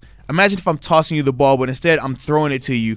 But as soon as he's getting the ball, that's how they're doing it. And it ultimately gets that running back one on one in space with the linebacker who sometimes might be over pursuing because he's playing catch up. Sure. And it gives them the chance to cut back. It gives them a chance if the running back, I mean, if the linebacker's playing on that back hip, that he can beat him to the front side. And that's how they tried to adapt to that because they weren't having success just going on the ground running straight ahead. So that's why I say it's important to stop. It's more important for Devin to stop Austin Ekeler in the pass game just because they're using his pass routes as glorified running plays. Matchup number four Devin Bush versus Austin Ekeler. Five Star Friday. Matchup number five. Now, my good friend Wes, you hinted to this earlier today. Uh-oh. You made a comment about the I, special I teams swear I units. wasn't peeking at the, at, the, at, the, at your class sheet there, Professor. So I will say this for my fifth and final five star matchup. I need you, Danny Smith. I need you, Jordan Berry, aka mate, aka put another shrimp on the bobby. I need you, punt coverage unit. Because you got a bad man, an all pro returnman, and Desmond King over there who had success against you last year, who had success against the Denver Broncos last week, who has been a baller in the return game. We need all of y'all to minimize his impact. Danny Smith, I know what you get when you get to chewing that gum. It makes you think better. It makes you get real creative with your plays. Whether you're going to decide to punt to Desmond King, whether you're going to try to coffin kick it, whether you're going to try to just kick it straight out of bounds, I know you're going to come up with the master plan. Jordan Berry, you're the one who has to go out there and execute these kicks. If he's asking for hang time, 4.5 or more for hang time. Anything below that, you're doing the punt unit a disservice because he's going to get the ball in his hand. Too much space, too much time. You don't want to do that versus Desmond. And for the punt coverage unit, you protect, but you run like your life depends on it. I'm talking to you, Jordan Dangerfield. I'm talking to you, Benny Snell. I'm talking to you, Anthony Chickillo. I'm talking to you, Ola Adeniyi. I need you guys, the Gunners, Johnny Holton. I'm talking to y'all. Make the play. You make Desmond King very uncomfortable if he gets the ball. Period. And I'm not asking for something that hasn't been done. I was a part of a special teams unit that Danny Smith drew up the master plan for. We played Tyreek Hill in the playoffs, divisional round. I was a part of that. Putting the Tyreek Hill, all pro, who was running back, kicks left and right like it was nothing. we kicked to him, but hang time was key. Coverage of those punts were key, and that's what you have to have this week versus Desmond King. So that's why you are my fifth and final five star matchup. I gotta think. Maybe I'm wrong here. You could tell me if I'm wrong. Talk about it. That hang time is probably easier outside of Heinz Field than in other places. I would agree that You're not is. dealing with the extreme Hey. weather, wind elements. You No go on the West question, Coast, man. calm weather in a soccer stadium. Well, regardless of the stadium, in terms of it being soccer, football, basketball, I will say this: with the weather being warmer in LA, Southern California, where it never rains lets allegedly, that ball fly nicer. absolutely. But the football isn't going to be as hard to kick Right. either. When it gets cold outside, that football feels like a Firms brick. up, yeah. Yes, indeed. So that's going to be very advantageous for a Jordan Berry. And then when you talk about the beautiful kicking conditions, he's used to kicking in these terrible elements AFC that you North, face in AFC Pittsburgh North. and Baltimore and Cincinnati Cleveland, since Cleveland. like he's not gonna have to deal with that out there. It's gonna be it's gonna feel like an OTA kicking day, and that's what you want. So go out there and make it happen. Execute the plan. Danny Smith's gonna draw it up nicely. Coverage units go out there and ball out. Period. One more time, your five five-star matchups that will most determine the outcome on Sunday. Yes, indeed. So it starts with Mr. Minkah Fitzpatrick. Mr. We traded away our first round pick for you versus Keenan Allen. Then the second matchup, James Conner and Benny Snell football versus the unblocked linebacker and safety in the run game. Phillip Lindsay had a ton of success making that guy miss. We need you, James. We need you, Benny. Make the unblocked guys miss. Third matchup, Big Al mm. and Matt Feiler mm. versus Melvin Ingram and Joey Bosa. Now, like I said, Melvin Ingram has some hammy issues. So, hey, man, put them hammies on alert. If he's out there, hey, make him scream a little bit, baby. All right? Now, the fourth matchup, Mr. Devin Bush, Mr. 10th overall pick, Mr. 5-5 versus young Austin Ekeler minimizing his role, in particular in the pass game, because they use him in his passing attempts as running plays, glorified running plays. Minimize that's a great day for the defense. And the fifth and final matchup, Mr. Danny Smith, Mr. Gum Chewing Guru, Mr. Jordan Berry, Mr. Another Shrimp on a Bobby Mate, and this punt coverage unit verse, Mr. All Pro Return Man and Desmond King. Minimize his impact. Do not let him get started. And it'll be a great day for all parties, and we'll be partying on the West Coast, baby. Peace. It's a five star matchup because we're in it. Five star matchup. Anybody we play is a five star matchup because we're in it. Hoorah! Where you at? I love it. Those are your five biggest matchups from the keen football mind of one Arthur Don't Cross the Moats. Moats? How do you is it Arthur Don't Cross the Moats or is it Arthur Don't Cross the Moats Moats? Don't never- cross the moats. You didn't even I've say Arthur. You just, I've never thought that's about don't this cross the moats. Period. On Twitter, at Wesley Uhler, at the Body 52. The body. when we come back here, we want to go around the league a little bit, mm-hmm. but it's also related to Pittsburgh as well too. Another game last night where it just seems like the pass interference calls and the officiating and how that's all governed. There's no rhyme or reason to it. It's like playing pin the tail on the donkey. If only Sean Payton would have got more out of this deal. right? It's your fault, Wes, because you didn't support him. Sean Payton's No, it's, it's your fault. If you would have supported Sean Never Payton, support Sean Payton. if you would have supported Sean Payton, this rule would have been a lot better. But no, you want to talk bad about Mr. Sean Payton. Now look what we got. it's all his fault. Everything is always Sean Payton's fault. Put that on my tombstone, would you? Now we'll put TB12 lover on your tombstone and not Terry. Yes, I love Terry Bradshaw. and not Terry. On Twitter, at Wesley Uhler, at the Body 52. The We're body. going to go around the league a little bit when we return, and also I'm going to sing again. Uh oh. Uh-oh. It's our Chargers version of Here We Go. That coming up next as well. You are inside the Electric Factory. It's Uhler Remotes on SNR.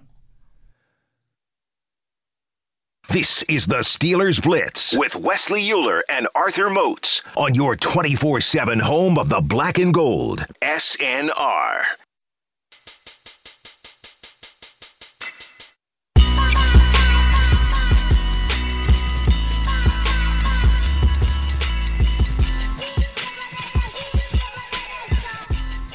Breaking news into the Electric Factory.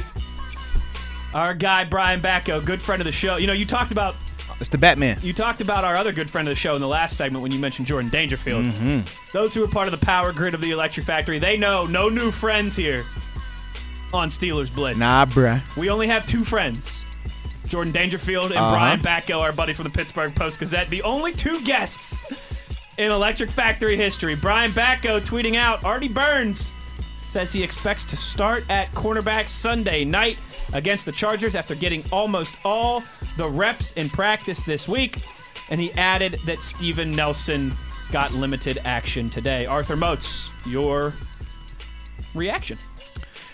Man, uh, I look at it like this. If you're Artie Burns, it's your opportunity. Showtime. The lights on for you. The train is circled back. What you gonna do with it?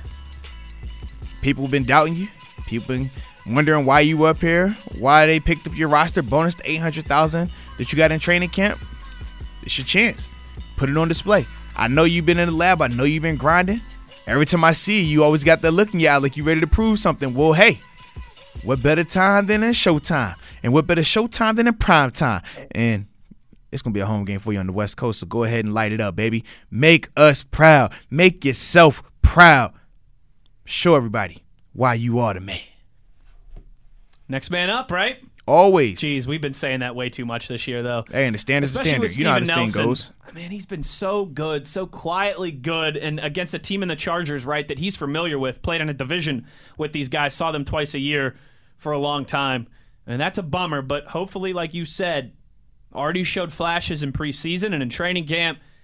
He's, I'm sure, ready for his opportunity as a guy who's kind of, right, singing for his supper in a way with his next contract in the National Football League hopefully uh, hopefully Artie can go out there and lock it down across from Joe Haden. On Twitter at Wesley Uhler at the body 52. The body. Our buddy Jason chimes in here saying we got him pumped up on a Friday and he adds his supervisor's riding with him and his supervisor at work played football at Penn State. Could you guys get in any Penn State jabs for me? Well, I know Arthur Moats is always down to jab at Penn State say, because they didn't now. offer him a scholarship. They did not, so we are not. That's how I always feel about Penn State. You know what I would say about Penn State? What would you say? I would say some. I would get some jabs in for you in there, Jason. But I'm afraid that one of their alumni would write me a nasty letter the following Ah, week. So I'm just gonna You're stay right. out of that one. Hey, you better cut your hair, buddy. A little too long. On Twitter at Wesley Uhler at the Body 52. Jason, Body. thanks for chiming in, and hopefully your supervisor's having a good laugh as well. He's spreading the love of the Electric Factory. This is true. Jason, you know what you need to do is you need to take your supervisor's phone, right? Mm-hmm. Get on there, go to whatever he uses to get his podcast. Hey. Search Steelers Blitz, subscribe to it for us, give us a five star review. Only five stars too. or a one star because this is sports radio, you know. So it's it's black and white. There's no gray area. You either love us or you hate us. We operate in the absolutes. Take your uh, everybody listening right now. Take your supervisor's phone, take your mom's phone, take your wife's phone, take your kids' phones. Go to wherever they get their podcasts. Subscribe to Steelers Blitz. That's Blitz with a Z. Zlatan. Zlatan. Did you see he got a, a statue in Sweden, by the way? He's the man. That's our boy. Period. Okay, maybe he's a friend of the show too. Steelers Blitz with a Z, wherever you find your podcast. Subscribe, leave us a nice review.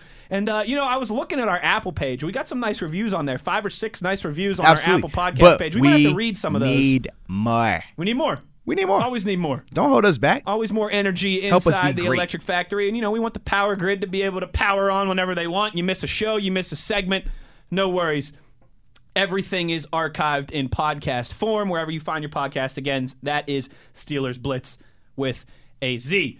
Arthur Moats, I am sick and tired Uh oh. of being sick and tired.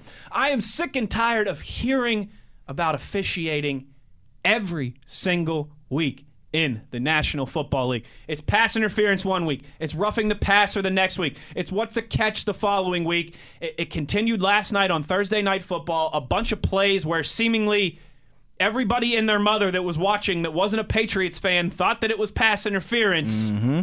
No call. I don't. I think one of them they even reviewed right and and stuck with the original no call on Yes. the field. When you've seen some of the stuff that's transpired already this season, particularly that ticky tack pass interference that they that they flew and, and overturned here in Pittsburgh against Seattle, this isn't going away anytime soon, is it? This is something that is going to continue to linger for the whole season until we get back to owners' meetings and this all gets discussed again.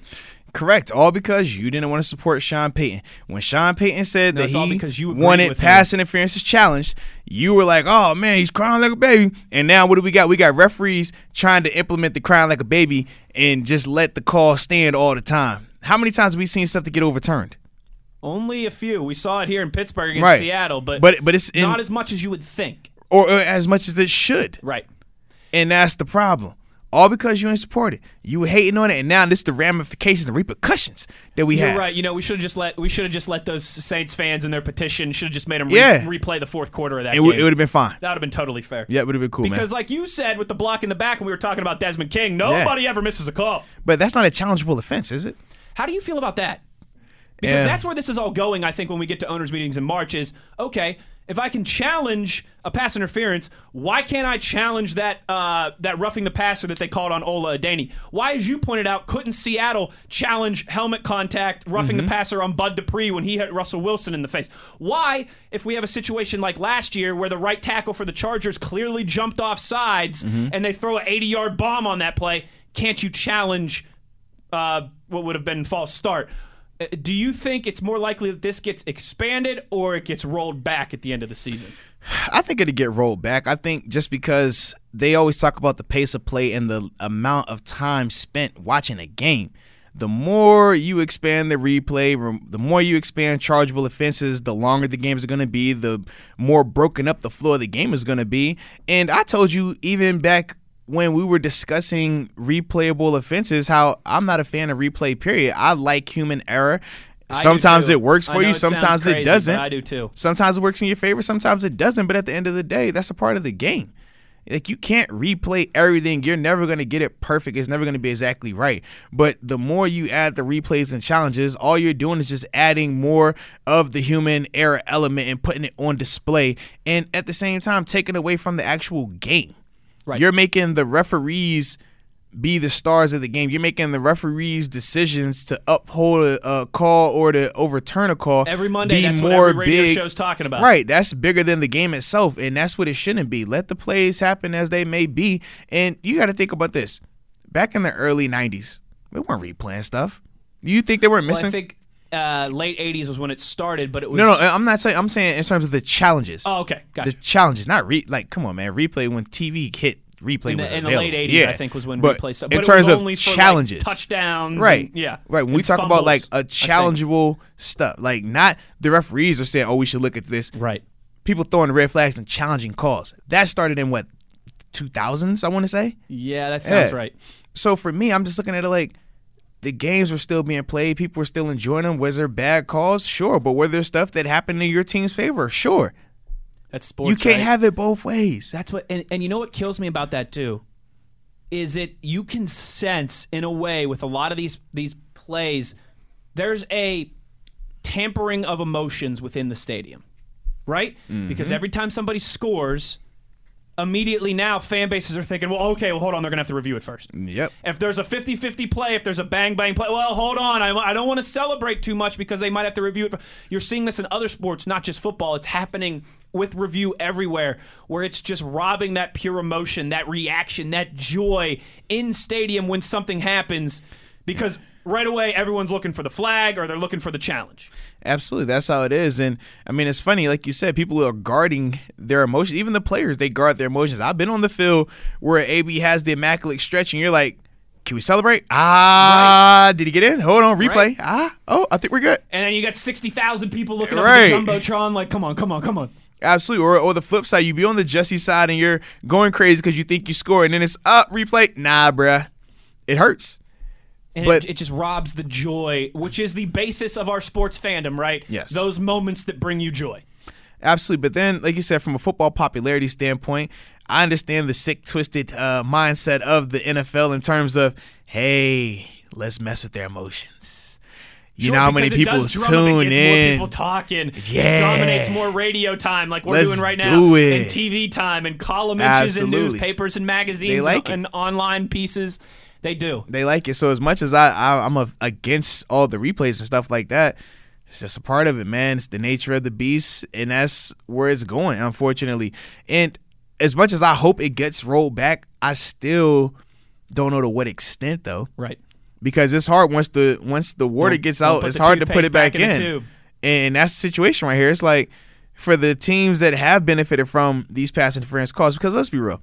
We're only seeing the highlighted ones. We're seeing the primetime games. Sure. One. Not We're not one that happens in the first quarter right on, or, a, or on a 12 yard pass. right or, or on these one o'clock games we're not watching all these one o'clock oh this game was in jacksonville one o'clock jacksonville versus the dolphins no one cared what happened in that game if it was a pi that Well, got hold on now. overturned Don't talk bad on Gardner Minshew Nation there. no no no we're not talking Gardner. we're talking about the dolphin nation that's what we're talking whatever you call those people but No, you're absolutely right. like no one no one cares but it's because the primetime ones when you see the Patriots game last night and you see a call that could have been the other way but it didn't, that's what gets people talking. When you see the call versus Terrell Edmunds go one way and then it gets reversed, that's what people are talking about because they're highlighted because it's primetime.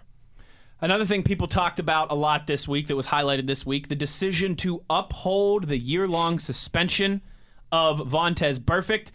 Were you surprised? Because we, talked a few weeks ago about uh, your experience with the NFLPA and how that stuff works and how almost always this stuff gets rolled back and how you and I even kind of thought right that the the full the the announcement of a full length suspension for Vontaze was almost kind of for show. It was them dropping the hammer, Right. Right, but it'll get rolled back by a few games. Were, were you surprised that it was upheld for the for the whole rest of the season? Yeah, I was surprised just because, like we talked about, a lot of times, whatever they give you initially, it does get appealed, it does get rolled back. But I guess in this situation, his track record had spoke for itself. His track record in terms of suspensions and fines had been so monumental that it got to the point where they said enough is enough. And not only the NFL, but the private arbitrators, the, the guys who were reviewing his appeals, the former players in Derrick Brooks when you get former players reviewing your stuff and they still feel that hey you've been so egregious that we have to uphold this that's saying something because a lot of times players like to stick together a lot of times players feel like hey i can understand what you saw here why you did what you did there but for him it could have been to the point where whenever he got suspended last time they told him look the next offense you have we're suspending you for the season period i don't care and that could have been the conversation that they had the previous time and now that this came up they said, okay, we got it. We standing by. We gave you the opportunity. This is what it is. Because let's be real, we've seen Vontaze make way worse hits. We've seen way worse hits this season from other players. But when you got the body work that he has, sometimes, hey, you, That you make re- your that bed, you got to lay in it. Yeah, you make your bed, you got to lay in it. And I think that's the situation right here for him, man. I agree with you. I agree with you. What say you on Twitter at Wesley Uhler at the Body 52? The body. Last segment ahead on Friday. Uh oh. Whew. It's time to get that paper. Are we getting the paper? Show me the money! But before we do that, Arthur Moats, hold on now. It's time to sing again. For those of you that missed it the first time, maybe you're just trying to get in the second time. Our Here We Go song, a new tradition here inside the Electric Factory, a different version week to week based on the Steelers' opponent. So here is your Here We Go week six version against those Los Angeles Chargers. Here we go. Just let the beat take over, Mosey.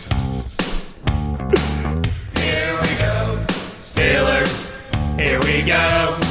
Pittsburgh's gone to Super Bowl. Here we go. Cheer the Steelers, black and the gold. Here we go. This town of Pittsburgh's heart and soul. Here we go. The Steeler Nation has the best fans. We are from Pittsburgh, the six-time Super Bowl champs. Here we go. Here we go. Showtime, baby. Here we go.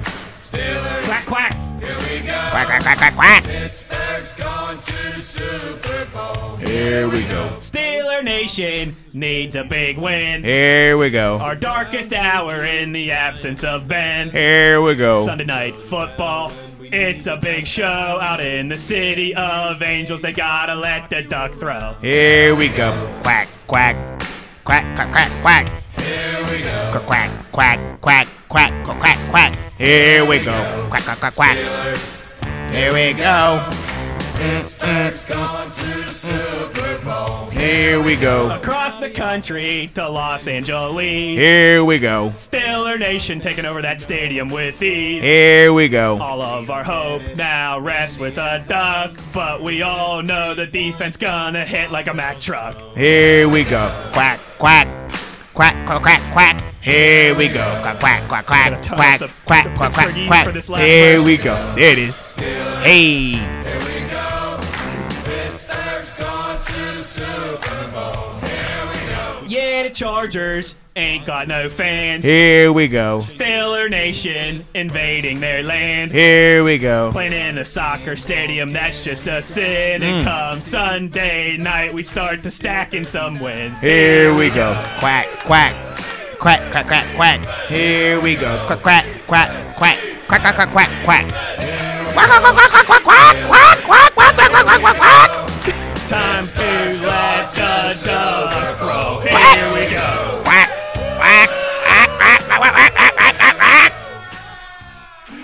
There it is, your week six version of the Here We Go song. That'll continue.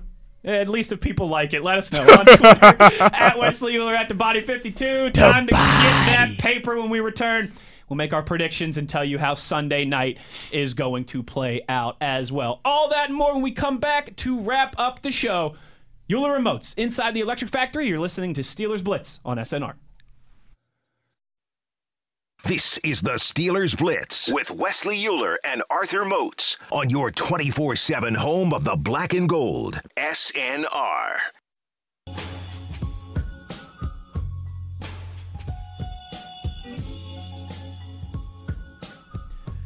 Oh, it's time to get out of here on a Friday. That means that it's time to get that paper. But before so, we got some reaction rolling in on the twitter.com Moatsy This is true. over my rendition of Here We Go There, Chargers edition. Rebecca, our friend Rebecca Litwinovich, you know, she's always lit, the most lit Super person lit. we know. She says, I think Moatsy stole the show with his quacks. Dusty chimes in here. He says, I give it a 10. That's what I'm talking about. I hope he means out of 10. Yeah, yeah, yeah. You know, better not, be not 10 out like of a 10. 10 out of 100. It's like a 10 out of a 9. 10 out of 10. Hey, Boom. I'll take that. That's the uh, the Andre 3000 line, right? 10 Mm-hmm. times out of 9. Hey. I'll take a 10, Dusty. Thank you. Russell here. Guys, I was driving and had to pull over. I was laughing so hard. that was awesome. Please keep playing that. You guys did great. Very cool and perfect fit with throwing it in. He said he'd love to have the duck hear it and see what his reaction. He thinks the duck would dig it as well. and our buddy here, her I'm always bad with pronouncing these last names. Hood Burkett, I believe. B U R K E T T. Burkett, right? Mm-hmm. Sounds about bu- right. Our buddy Hood here, G or, or Q Craze, we'll say is his is his handle. He's uh got his own lyrics that he says for us. So Pittsburgh fans are here to say, Here we go. getting a win on our list today. Here we go. If you think that you've got a chance, Uh huh. don't you cry when we start to dance. Here we go. I like it. I like it. Count us out if you want to. Here we go. You'll regret it when we're charging through. Here we go. Nice pun there. We lead the league in takeaways. Uh, mm, mm, Give mm, up now. mm, We've mm, come to take the stage. Here we go. Quack, quack, quack, quack, quack, quack, quack, quack. Hood, good work there, man. You write me lyrics every week, but get them to me on Thursday, Yeah. Friday, so I can steal some of those. Absolutely. The more you could do. Team Good player. stuff. Good stuff. If uh, if you still want to chime in on Twitter, you got about ten minutes here to do so at Wesley Uhler at the Body Fifty Two. The body. But it's time for another one of our favorite segments Uh-oh. of the week. Uh oh. It's time to get that paper. Gots to get the paper.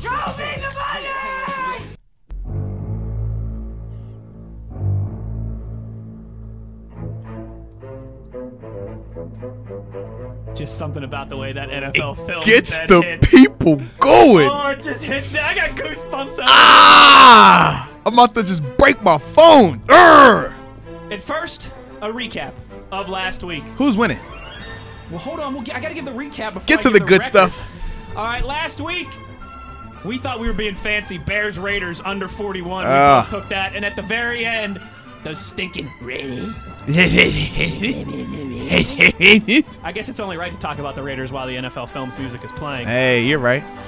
We both thought Bears Raiders under 41 would hit. I mean, come on, that was a pretty smart bet in London, field conditions. Across the pond, mate. So great, but they just beat it with 43 points. Man, that's why Vegas is so good. We both lost that. We both lost Giants at Minnesota as well too. We thought the Giants would cover plus six. It looked like they were in good shape for a while, It's true. but Daniel Jones came back to earth. Minnesota able to cover that spread. Danny picks. Uh Packers Dallas. Now see, this is where I got some beef. oh. Last week I came in here, I made my pick first. I said, give me the Packers and the points because they're going to win straight up anyways. and Arthur Moats played his mind games like he always does so well. played his mind games and got me to flip flop, and he gave me an extra point, and I, I appreciate took you Dallas. too. I appreciate you. It means a lot to me. so You're a real Moatsy one. got that one. You're a real one. We both took the Steelers plus three and a half. Steelers didn't win the game, but Covered. they lost by three. Covered. Three and a half is a cover, so we got that. And then Texas at WVU. Mm. I told you the Mountaineers would cover, but the bet that I really wanted to make was the over 61. I nailed them both, but I'm giving my credit. I'm giving myself credit just for the one there. Over 61 points. Moats took the under. So we both went two and three last week. Yeah, man. I think that's the first time I've had a losing ever one. that Yeah. we've had both had lose. I think you had one losing record last season. You've had more. I've had one this season before. Yeah. I had a, I had a two and three week a couple weeks ago. yeah, you're, you're more comfortable with two and threes. I'm not. See, I get a lot of four and ones and a lot of two and threes. I've never heard of these four and ones from you. You live in that three and two zone. I'm like a four and one or a, I'm a, two I'm a, and three. I'm a consistent winner, man. My record speaks for itself. So we are now through five weeks. Correct? Yeah, man. If my math is right, this is week six of the Yeah. NFL season. What's our record again? One game separating us. No, no, no. I don't want to hear that. What's our records? You're 15 and 10. Okay. I'm 14 and 11. Say no more. That's all that matters. Winners Hey, win. We're 33% of this way through the Winners season. win. It's not about how you start. It's about Non-winners, non-win. You're the tortoise. I'm the hare. Absolutely. Arthur, because get it, the hare. I like it. I'm with it, bruh. Except for it'd be the other way around here. Nah, bruh. I like it. Moats 15 and 10, Uhler 14 and 11. It's tight, tight, tight. Through five weeks, Moatsy. Go to strategy. Just pick whoever you pick, and I'm always gonna win. So let's see if we can both bounce back from a two and three week Let's do it. and get some paper this week. Kansas City, Arrowhead Stadium. I think they've probably got a bad taste in their mouth. Ooh, Those Kansas okay. City Chiefs. Uh-huh. After losing at home in prime time last week This to is the true. to the Andy Luckless Colts. Ooh. They're four point favorites at home against the upstart Mm. Houston Texans. Who's picking first? We didn't delegate that. I want to have you start picking first now, so I can't have you talk me off some of these what? picks. You always go first, though. That's just like right, how we do so it. Just so you know, going forward, I'm not changing my mind anymore. All right, that's fine.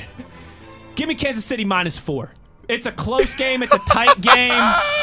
But I think Kansas City they'll get that offense going against a eh, an okay Texans defense, and I think I think um uh, Deshaun Watson and company will score enough points, put up an offense to keep that in the keep them in the game. Pardon me, but enough to win by three or less, four or less. Uh, I don't know. Give me Kansas City minus four All right, Kansas City minus four, meaning that they're gonna win by four or more. or more. Well, if they won by four, that'd be a push. That'd be a tie. yeah. Do I see this as a field goal game though? That's the real question. That is the real question, my friend. I don't know. I really don't, man. And I don't like this matchup at all. But for the sake of betting, for the sake of fun, for the sake of having a good time when For I come banter. in here, for the banter, I'll go ahead and take Deshaun Watson. I'll take big. I'll take Big Brother Watt. I'll take Nuke Hopkins. Let's So, roll with so it, So you'll baby. take the Houston Texans on the road plus four points. So you've got four points with the Texans. You're starting with a four point lead. all right, hope that's good. I got Kansas City minus four. Make sure I write this down on my notes. Houston plus four. Out to the West Coast. And, you know, I, I think this is a bit of a sucker bet. Oh, I think this is a little bit of a rope a dope strategy. There's something going on here that I don't like. so you're taking Cleveland. I can feel it. Thank I you. I see Seattle at home against the Brown the Browns? The Browns? Oh, When was the last time the Browns beat a good team on the road? Talk about it. 1999? Man, before you were born. Well, I, I would have been born then, but come But on, you know, I'm not you, that ca- young. you catch my drift. Come on, bro.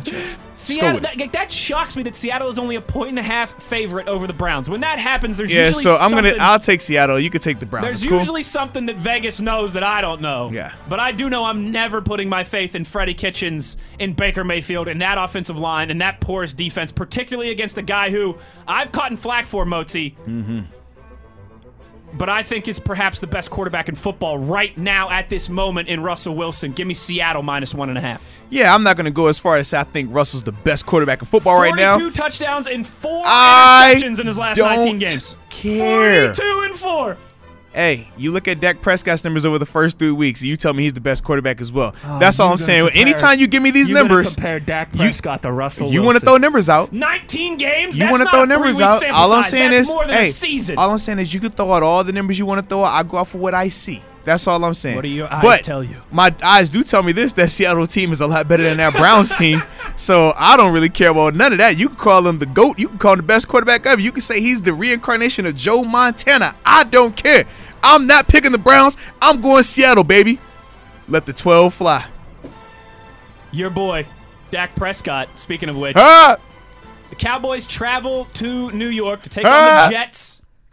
Seven point favorites are the Dallas Cowboys. Ah, seven. Arthur Moats, last week I told you we did a um like a fact or fiction segment last week on the show. And I told you that one thing I know for sure about the Dallas Cowboys is that they're really good against bad teams. Hey, And they're not so good against good teams.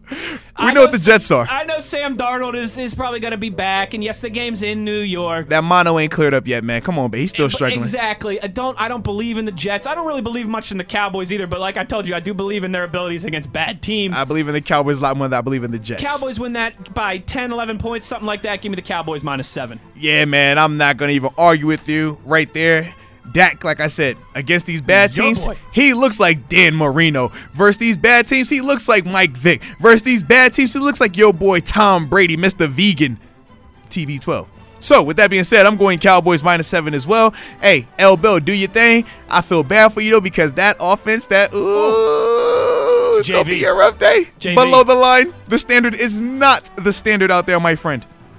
Our bonus college football pick'em game before we get Uh-oh. to the Steelers. Now, why we always got to be in the Big 12? Man? We don't never get to have some fun, man. I don't want to see no Texas and Oklahoma. They suck. hey, you know you could come in here with your own picks. You know. I'm That's your. Ho- that's not- what you do, I'm though. Not holding your feet to the fire. but this what you. That's like me saying, "Hey, you come in with your own five star matchups." I mean, maybe okay. No, no, don't step on my toes. Don't step on your toes. All right. Texas, Oklahoma. You know how it works. It's a neutral site game every year. Actually, I don't know how it works. At the Texas State Fair. All I know is you can't say hook 'em no more. Like, like, you can't horns down. What's up It's with that, personal man? foul penalty. Uh, uh, it's- I don't. Isn't that ridiculous? So- if, if horns down is a taunting foul, isn't Horns up should be a ton as well. too? Absolutely. Thank you. it makes zero sense. Arthur Moats for Big 12 commissioner. Golly. It's a rivalry game. I think Oklahoma is definitely the better team. Mm-hmm. Okay. it's a neutral site. Uh-huh. It starts at 11 a.m. local time Ooh, in that's Texas. early. So I think it takes a little while for both of these offenses to get going. Okay. Oklahoma are 11 and a half point favorites. Oh yeah. There hasn't been a spread that large in this game in, I think, four or five years. And that's fine. Oklahoma wins, but Texas covers. Give me the Longhorns plus 11 and a half. The fact that I can't say horns down. The fact that the Sooners can't go horns down without getting the flag. The fact that we're up here talking about horns down lets me know one thing. The Sooners are going to get the job done. Jalen is going to get the job done. And I'm a Jordan brand type of guy. And they happen to be endorsed by Jordan. so, are. with that being said, give me the Sooners for 11.5, baby. Minus 11 and a half. Arthur, Arthur Mm-hmm. Moats staking down on a big spread there. All right. Oh. Last but not least, Horns down. the Steelers in San Diego. Uh oh. They No, are isn't that San Diego? Then sorry. Los Hey, I Angeles. didn't- Uh, rewind. Come Zip. The Steelers in Los Angeles. Taking on the Chargers in what will be a neutral site game at best, probably a pseudo home game for your Home game for the Pittsburgh Steelers. Six and a half point favorites, the Chargers are. Steelers are getting six and a half Six and a points. half?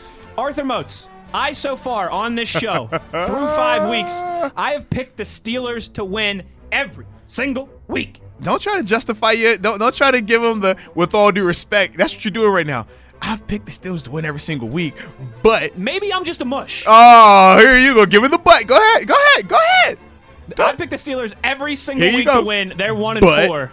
but go ahead. Uh huh. Steelers cover. Mm-hmm.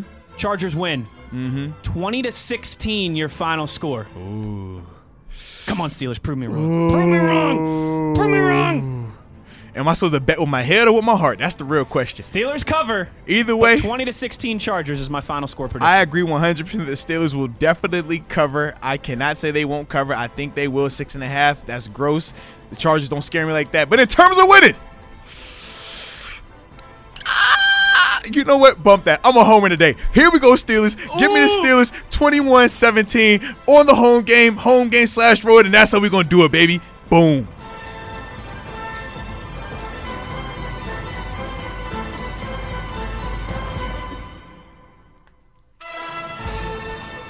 That'll do it for today's show. Thanks to everybody who chimed in. We appreciate the feedback as always. A little schedule change. Yes. On Monday, we will be in for Tunch and Wolf. You know the old fogies. They don't like to do shows when they're coming back from the West Coast. They gotta on- eat too much food. You They know how gotta get all their beauty sleep and all their rest. So 10 a.m. you could catch Moats and I on Monday on ESPN Pittsburgh and Steelers Nation Radio, which means. Mm-hmm. Uh-oh. We'll have the phone lines open on Hey, Monday. you better call it in. Get it off your chest, buddy. We will talk to Yins.